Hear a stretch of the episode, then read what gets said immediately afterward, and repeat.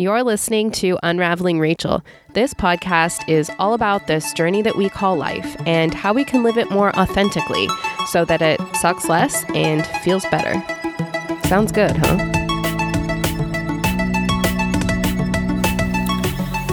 Hello there, my friends. It is June 17th that I am recording this.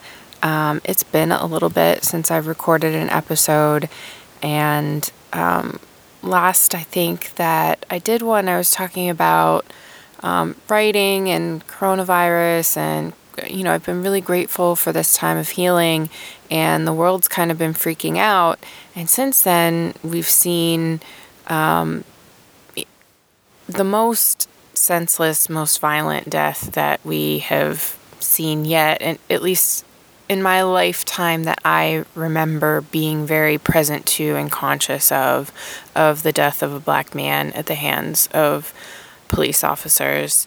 And it's just set the world on fire. I think you'd have to have been living under a rock or away at a 3-month silent meditation retreat to miss what's been going on there. And it's hit me heavily, which I recognize. I want to kind of backtrack a little here. I have anxiety about recording this, even though, I really believe it's something that needs to be spoken about, and, that I think there is a need for, it to be talked about by white women. I also recognize that as a white woman, I have incredible privilege, that this doesn't affect me the same way that it does the black community. These are things that I am learning about, things that I haven't always been willing to learn about, things that it's been easier to turn a blind eye to, especially when feeling like there's already so much to deal with in my own life and the weight of my own trauma and struggles. And I recognize that it's a privilege to be able to be selfish in that way. And I want to hopefully say to have been selfish in that way, though I will continue to care for myself, because I recognize that getting super stressed out about everything else going on, it's like that putting your own oxygen mask on first. I've got to be well before I can do well for others. Me being sick or stressed is not going to alleviate anyone else's sickness or stress for in the long run for as much impact as it could if I'm well. I hope that made sense. I am sitting here in my dark closet today, trying to sort this out all verbally. I have tried sitting down to write about it with some success. I've tried to outline succinct episodes to come and talk about, but what really feels most natural is just sitting down and getting into the flow, like we were having a chat over coffee, except for I don't have any coffee here with me, but I hope that you do as you are listening. So where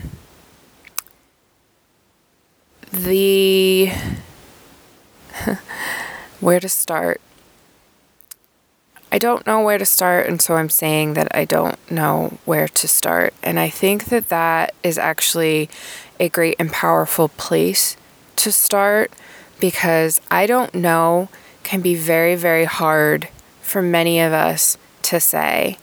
I don't know. I don't understand. I don't know what it's like. And to feel helpless or powerless is not a place that our human egos like to be. It's especially, I think, for women, and I don't know if this is just white women, this is the experience that I'm coming from though.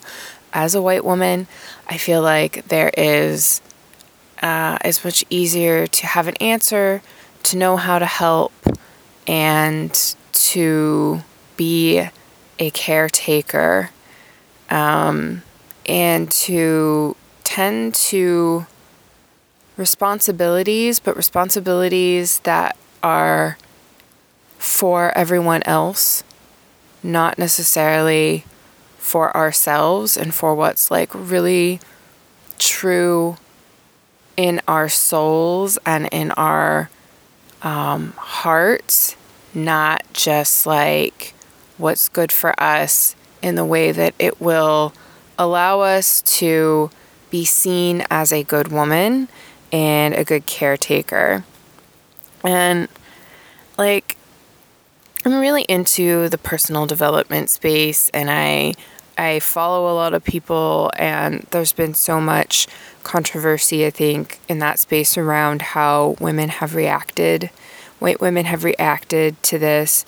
There's been spiritual bypassing, which is saying that, like, you know, all lives matter, or just love and light, and don't be mad, and, you know, don't let your anger get in the way of the cause, that rioting is not the right way to make change, protesting isn't the right way to make change, all of this control over the way that other people handle their emotions, and especially when it comes to like that fiery anger and rage. And I think that that fiery anger and rage gets pushed aside a lot in the spiritual community. It gets pressed down. It's not seen as high vibration. And that is something that has always really pissed me off, and I think kept me from really getting into it. And as I am in my own healing journey and understanding more about the way that my own rage and my own strong feelings were suppressed growing up. I don't know, suppressed the right word? Suppressed, repressed, oppressed, whatever. They were pressed. Pressed down first by an outside force that wasn't me. You know, children naturally express. Expression has been a huge motivator for me in doing this podcast. Getting it out, getting the feelings out instead of holding it in. And the oppression, repression, suppression of the big emotions came from people who are not comfortable with those big emotions, and this way of growing up with people, with caretakers in a society that they also learn from, that keeping it in is better, it's good, you keep things calm. You know, like I was too much growing up. I see this in my my niece. She's spicy. She's too much. She's this and that. But she's a little human with these big experiences that need to be heard and seen and held. And so through my own healing, I'm seeing where there's still this little child in me that needs to be heard and seen and held. And I've gotten a little bit off track. This is probably going to be a bit of a long episode, so just buckle up. I'm going to try and keep it as short as I can. But again, this is kind of like a little window into my brain and into my processing, which has been like really overwhelmed lately. And I think that a lot of people can probably identify with that. So anyway, there's been a lot of control put on how other people are acting, which mirrors the control that was put on us when we were young. And just like the bigger picture here is is trauma, is not having space for our human experience and not recognizing how we are not holding space for other people to have their own human experience, and how our actions that are learned when we're young, our ways of being, prevent us from really living fully and wholly and healthfully and lovingly. And it really affects us so directly, and it affects other people. So I've seen a lot of, I'll say that there was a time when I would say I wasn't racist. And outwardly, did I believe in equality, and did I believe that we're all the same, really, on the inside, that we're all human? Yeah, absolutely. But in my mind, I still have learned ways of being and these beliefs that I don't really know are there. Some I've just uncovered, and, I'm constantly now, I'm more tuned into them. I'm constantly looking for limiting beliefs in my subconscious. And that's been true for a few years now, where I'm looking at this, and it's really hard to do. And recent events have brought me to looking at beliefs I have about race and people and skin color, ethnicity, all of that, and how it factors into how I operate in life. And it was easier for me to start looking at those things in areas of self-worth and career and money and relationships, romantic relationships and family stuff, because that's so immediate to my experience. And I think that that's pretty human for what is immediate to our experience to be the most important to us, because it's all about survival. But it's important to start branching out past those things and into beliefs that affect those around me and in our communities, because our communities need to be healthy. We need to be healthy, and our communities need to be healthy. And I, as someone who wants to see a healthier, happier, more peaceful and loving world, I recognize that I have to do this inner work at all levels. And some days, there are only going to be certain levels that I can muster. I've had a few days this week where I had my scans coming up.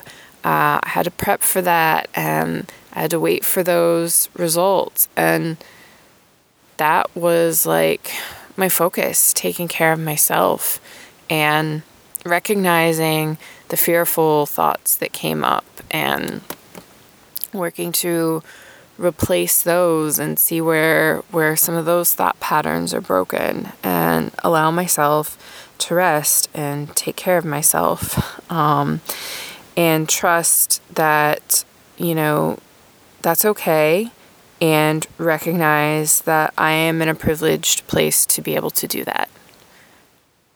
I'm lucky, and I'm so grateful, and I didn't just sit around watching Netflix in that time, though it would have been okay if I did. I've been working through my own healing stuff. So I took time out to do some of the somatic sensory exercises that I learned in Irene Lyon's Smart Body, Smart Mind. I spent time with Graham in nature, took walks. I nourished myself well and also indulged a little. I also spent a lot of time listening to voices on healing trauma, though I did spend a good amount of time in the that week of amplifying melanated voices, listening to Black voices, and a lot of it was Black voices talking with white voices, and I'm going to talk more about that later. I don't want this to be a 2-hour long episode.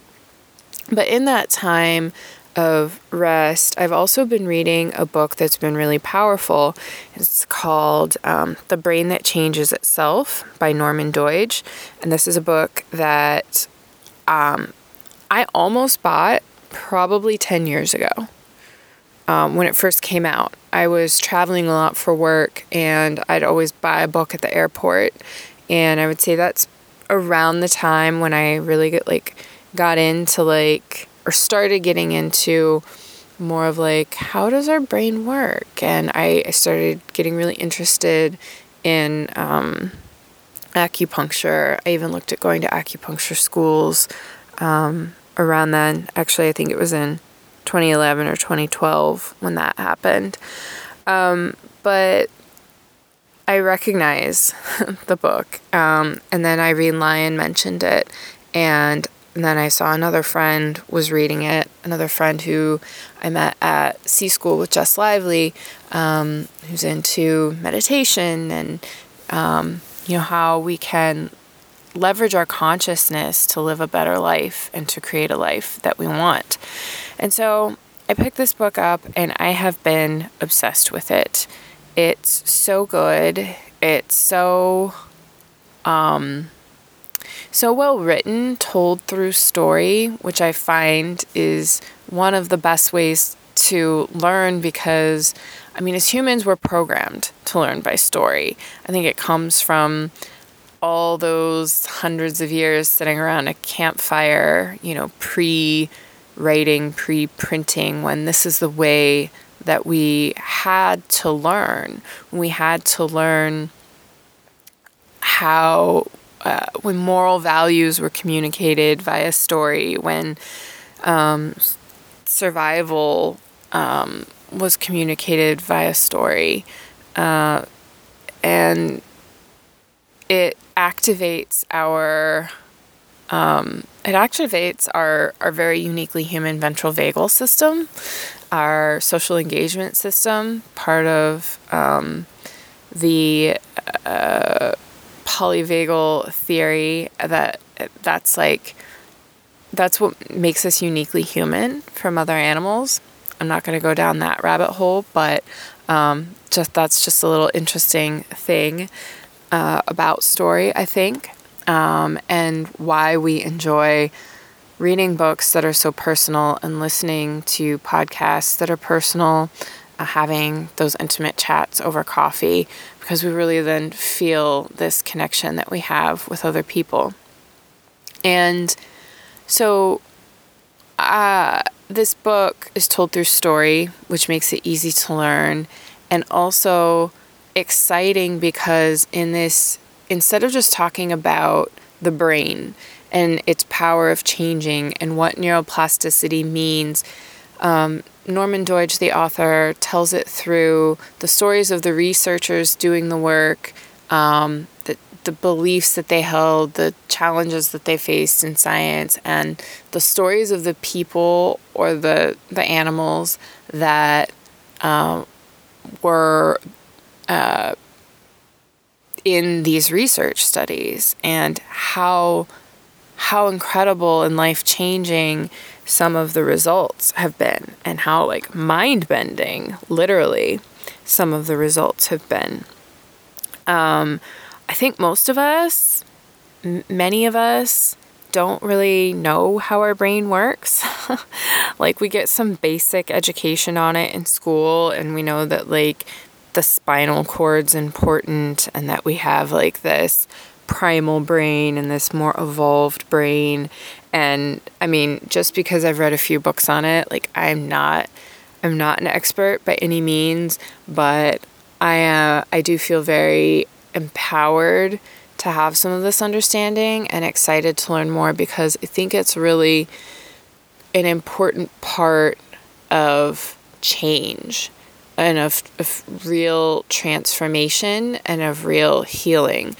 both for me on an individual physical and mental, emotional, like psychic consciousness level. And then for anyone else who wants to see change in the world, to understand how the brain works, to understand how we can influence change at a greater level for our behaviors and for our physical body, and how those two are not as disconnected as we tend to think that they are in our Western way of being. And so the powerful things that have come for me from this book is realizing just how plastic our brain is. Plastic is a term used to mean able to change. So neuroplasticity, the ability for the brain to rewire and learn new things, and how it does that naturally. Like, as we're children and as we learn, as we move on the ground as babies, our brains build a map of the body through how we interact with our environment. And our brains build a map for our behavior based on how we interact with our outer environment, and how our needs are met, how our actions are met, how our impulses are cared for, and all of that. And that's, we don't really have a filter on that until we're older. And so that's how things get in us that are like certain, habitual ways of sitting that and posture that we maybe don't recognize that we choose, ways of relating to people that are just like natural, and then ways of perceiving the world. And that's where our racist beliefs can come in, our biases, our prejudices that we don't know are there because we've maybe never, done something that we would think is overtly or consciously racist. Like, I've never called anyone the N-word, but I've crossed the street not wanting to, be on the same side of the road as a group of black men. And I have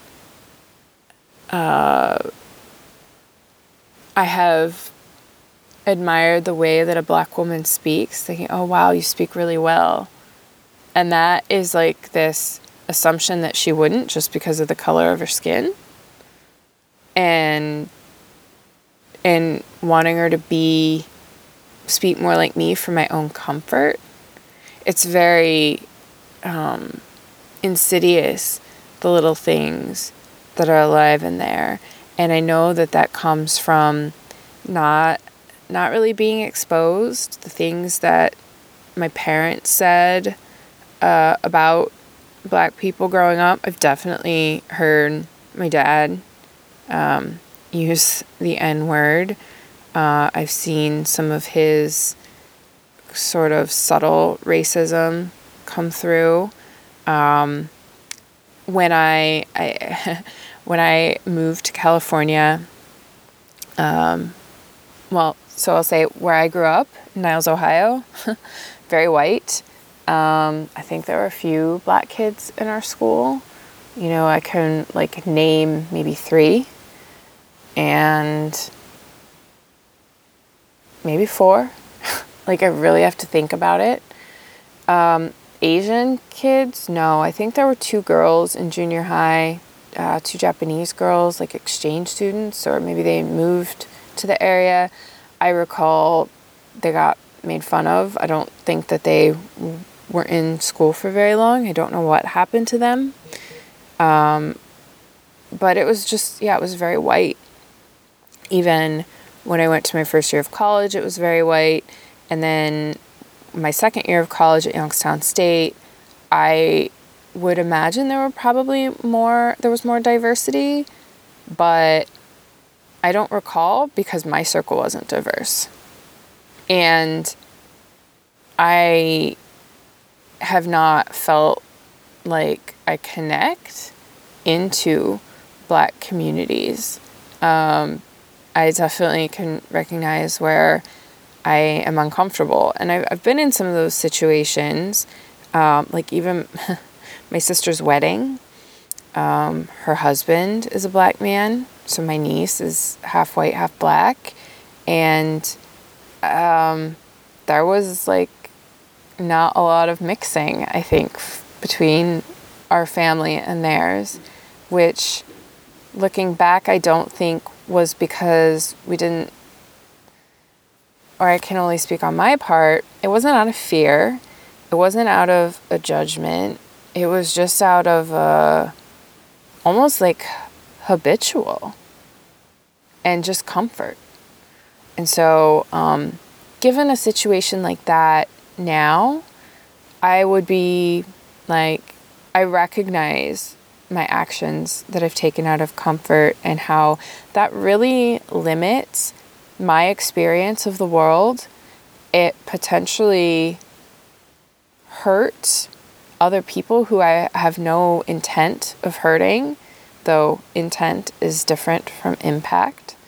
And I wouldn't want that. So I've really been valuing, compassion, commitment, and curiosity over this last year. Those have been my 3 C's, and I think I'm gonna add a 4th C there that I want to ditch, and that is comfort and being curious. I think can often mean moving out of our comfort is required for curiosity, perhaps is a better way to say it. So, where was I going with that? So, I don't know some of the things that live in my brain. I don't know some of the beliefs and how they got there. I may never know exactly how they got there, but through conversation and learning, I am uncovering them and being willing to explore them and be okay with how they may not make me good when they do come up. Because I realize that there are things far more important than my comfort. Human lives will always be more important than my comfort. So another thing in this book is, this neuroplasticity that I'm talking about, how it influences how our beliefs and biases and our behaviors get there. And then it also there's plasticity is responsible for healing. And even though our brains are more malleable when we're children, there's still potential for us to learn when we're adults, obviously, right? Like we can learn. It's harder for us to learn a language now than it would have been when we were kids. But it's not impossible. Our brains are really crazy cool. I kind of lost track of where I was going with that, but then I closed my eyes to try and refocus myself. This is something that I learned through the book. There's a reason that I want to sit down in a dark room and talk through these things. And it helps me stay on track. It didn't say this exactly in the book, but more like the stories of the research were when They blindfolded people, like pure blindfolded, could not see anything, absolutely no visual stimulation. And they had to learn how to navigate like they were blind. This was to help teachers of blind people, I think, to have an understanding of what it's like to live without visual perception. It was a very short amount of time for their brains to start to use their visual cortex to process sensory input from their touch and also from sound, how sound sounds in an environment. Like, you know, if you're in a really empty room and it echoes, that tells us something about the texture of the room and what's in the room. And so we, because we might have, I'm going to say we, assuming that you have visual acuity and your sense of hearing and all of that, don't rely on that as much as someone who doesn't have vision, because we can see that a room's empty. We can touch, we can, all of that. But if you don't have that vision, the sound tells you something about the shape of the room.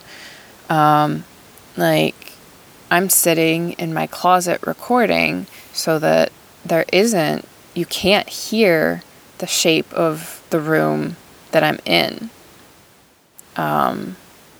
It's a soft shape. It's a shape that you wouldn't know. But if I was in my bathroom, you might be like, wow, it sounds like she's in the bathroom.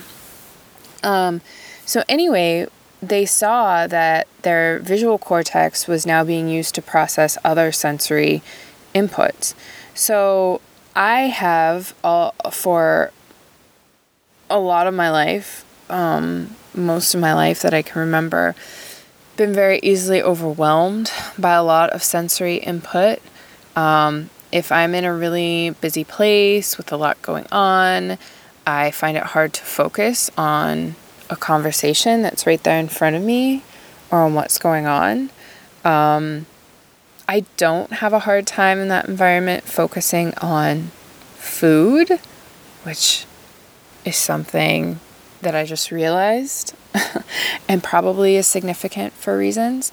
But it's like, I think from what I'm understanding with the way that our body works on like a survival level, it's because I'm constantly on alert looking for something to happen. So I can't focus on the task at hand. So that's something I think that where trauma plays into ADD. If someone's in like their survival response, they can't focus on things. They're looking around for something outside. You know, I grew up in a chaotic environment, fights, and it was important for me to be able to hear what was going on at my house. I can remember sitting at the top of our stairs in the home I grew up in and trying to listen to what my parents were saying to know what was going on. And to this day, if I can hear, if someone's talking in another room, my brain is like, listen, listen, listen. And I cannot focus on what's going on. I have to put in headphones and play usually electronic music that has repetition and no words, or just really ambient music. Coffee shops can be really good for me, or nature, until there's someone talking at a level that that my brain is like, okay, we can begin to discern their words. And then I'm like, ugh, I can't. I'm so distracted. So it's all this like survival stuff. So when I come in to my closet to sit down, close my eyes in the dark and talk through my thoughts, get the thoughts out, I feel like in a way I'm freeing, I'm able to really tune in and free this stuff that lives inside of me. I don't have distraction of outside voices. In the dark, I don't have distraction of what's going on around me. And when I close my eyes and it's even darker, like, I am more able to stay on track with those thoughts. And I'd be really curious, like, is my brain, like, quieted enough then that this stuff becomes clear, so there's no noise that it's processing? Or other areas of my brain even being activated, like recruited? I don't know. Probably not, I would guess. Like, I think that those things have to be, like, in those studies in the book, there's a certain time requirement that is needed for the brain to actually begin undergoing those changes. But it's not, like, super, super long. I think it can start happening in a couple of hours. Like, with stroke patients, this is one of the stories that really got me. With stroke patients who have lost their ability to move a certain part of their body, they, people, like, if you couldn't use your left arm and your right is easier, we kind of do this anyway with our dominant arms, right? We tend towards that, and we wouldn't use the other arm. So in stroke patients, they found that if they took away use of the dominant arm, of the good arm, quote unquote good arm, well-functioning arm, and they immobilized it and started giving stroke patients really basic tasks, as simple as, like, reaching out to pick something up, that if they couldn't use that right arm, they were more likely to be able to try to use the left arm, because, like, the body wants to heal. The body wants to live. And they would do, like, basic tasks, like school, like child, like toddler learning tasks, like picking up the right block, the circle, to put in the circle hole, or sorting out coins from, I don't know, marbles, and putting those in, like, the piggy bank, to help retrain the brain. And, like, after being in that, I think they call it constraint therapy, CI actually, I believe was the term, but I forget what the I stands for. But they started to show that, like, the motor maps in the brain where those unused limbs were, that had atrophied and shrunk, started to grow again and have activity. And that the longer that patients spent doing these exercises, like for hours a day, or sometimes for like two weeks intensively, they got better really fast. They were able to regain movement that some doctors were like, oh, you'll never gain again, because they retrained the brain. I found this really, really amazing and hopeful for me personally with my body, and seeing how sometimes I go into these thought patterns of, like, oh, my digestive system's broken and da-da-da-da. And I was like, what if I could believe that it's better, that it's functioning well, that it's really, like, healthy? Even though I'm missing some things, it's healthy. Like, the organs that are left there, they can do it. Maybe then they will. And I know it probably seems like I'm making some crazy jumps there, but there was another part of the book that talks about amputees and phantom limbs, and that the feelings that amputees get in phantom limbs are very, very real. Very real. Because once those limbs are gone, there's still like a motor map in the brain of where that limb was. And so it can, like a feeling can get stuck there. So there's this brilliant neuroplastician that is at UCSD, or was, I don't know if he still is actually. And he did this mirror box thing where he had like, I forget the actual example, so I'm kind of making it up. But I think a guy was missing an arm, and they put him in this box. And then he moved his other arm and could feel the motion in the arm that wasn't there. So the brain thought it was seeing something. It believed that it was seeing the right arm moving, so it felt the right arm moving. And this is like one of those big things in that I've encountered in personal development and in this like consciousness hacking understanding world of like, you don't have to see it or see it to believe it. You can believe it to see it. It works both ways, I guess, is really what I'm saying. You know, they... in this case of the amputee, they saw it and the brain believed it. And something interesting in the stroke patients bit is that just thinking about moving their arm caused activity in the brain. And there are other experiments where like they've learned to like train rats to like press a lever and get their sugar water. And then they took, I forget exactly how the experiment was structured, but essentially they ended up taking the lever away or something. But when the rat thought the thought of pressing the lever, because there was always like this thinking of pressing the lever before they actually press the lever, which is something that we all do, but we're so like fluid in our motions that we miss it.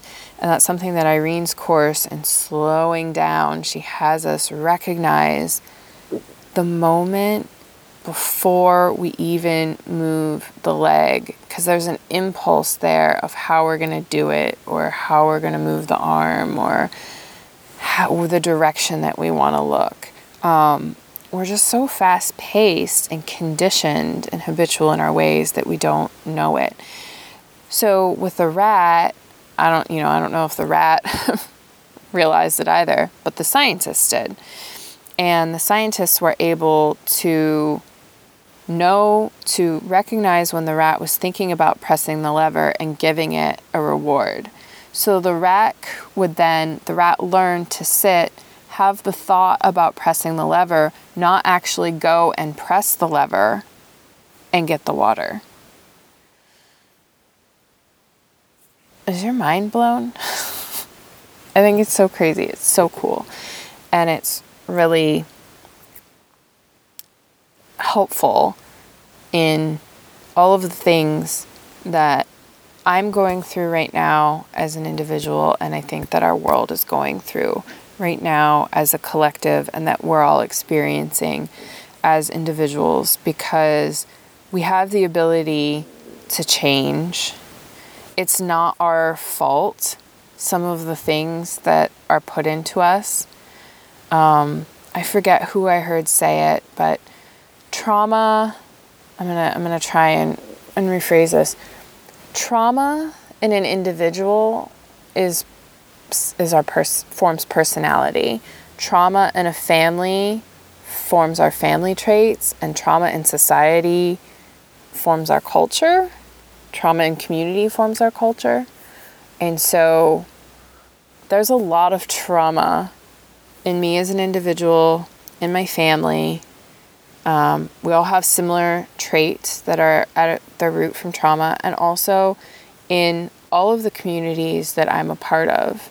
There's different trauma in my cancer community. There's different trauma in my spiritual community, in my music community, in my white woman community, and then in my San Diego community, everyone's bringing in all their individual family and community trauma, whatever communities that they're a part of, and we all come together and make this world. So such a long-winded way of getting around to the power to heal and to change the world is within each one of us and within our brains. And we all have our own unique work to do, but we influence one another. And right now, we have the responsibility to tend to our trauma is even greater, and the responsibility to tend to the trauma of Black communities is really big, because they've suffered so much at they've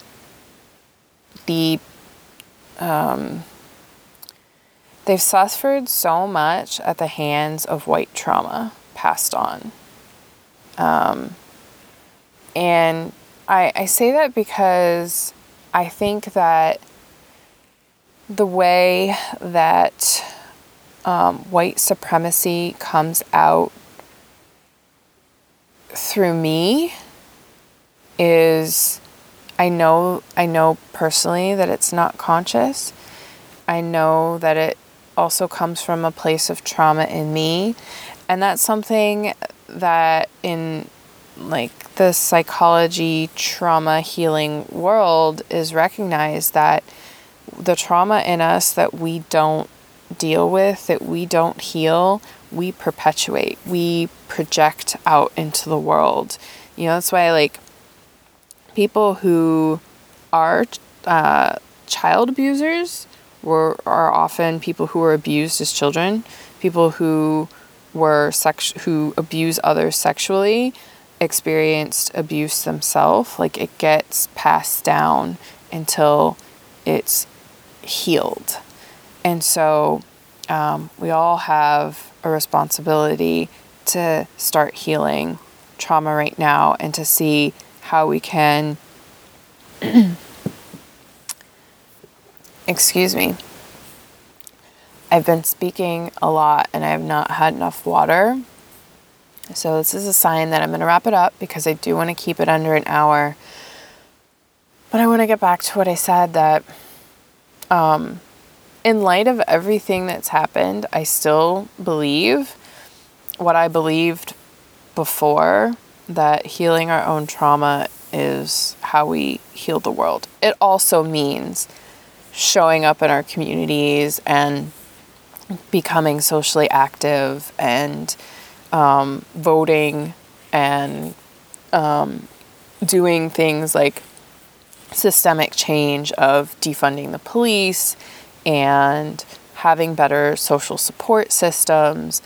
But all of that, I think, requires enough people to see in themselves and to have these beliefs that they're necessary, and that and to really believe in change for these things to happen. And so I think white people, we've got a lot of work to do. We have so much work to do. I had a moment of recognizing how white male supremacy was a disservice to me, lives in me, and that I actively hurt my own health on my health journey through the beliefs that I have about what it means to be a good white woman, and not wanting to be too much. And that was a really it's something that I'm still processing, I think, so I'm not going to talk about it too much, but it helped me see how, like, insidious these beliefs are that live inside of us. And I will share that soon because I think that, again, going back to the power of story, when we hear other people's stories and see how things unfold for them, we can maybe see our own stories in different ways.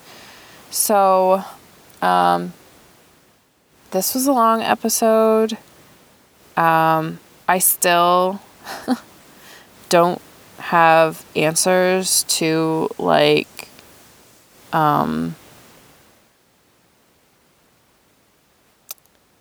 what to do exactly, other than to keep learning and to keep sharing and to be okay with being like, I don't know, but I'm learning. And what I do know is my experience, and that's what I sat down to share with you today.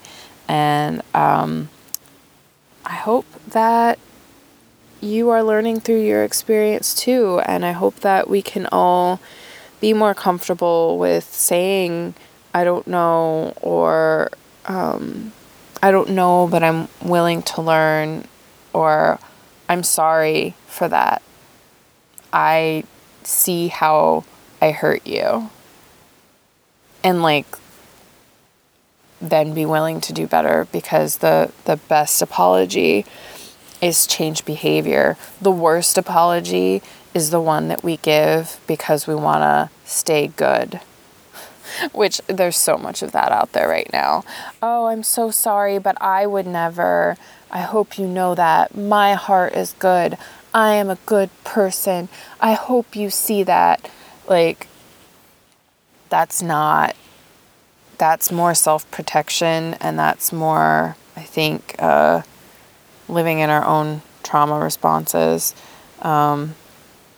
So yeah, if you want to learn more about trauma and healing trauma, go check out Irene Lyon's work. If you want to learn more about trauma and racism, check out Resmaa Menakem. I hope I'm saying his name right.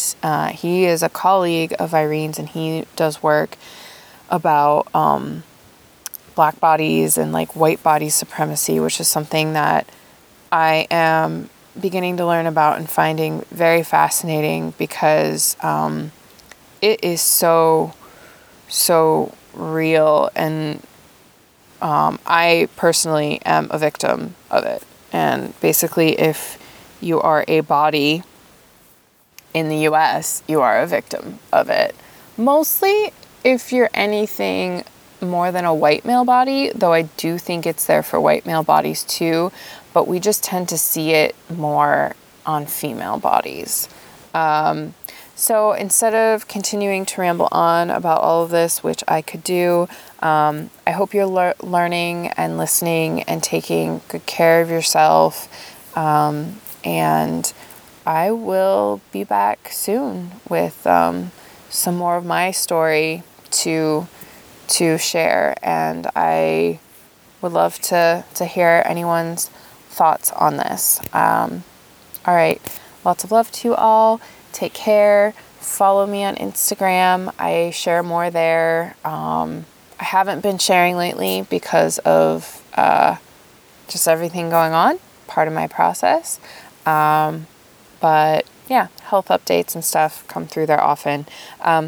I have my 1-year scans were clean. So that's something that I shared there that I don't think I shared in this episode, but something that I'm very relieved about, and having that information allows me to now move forward and talk about and process these other things. So all right, once again, lots of love to you. Take care, and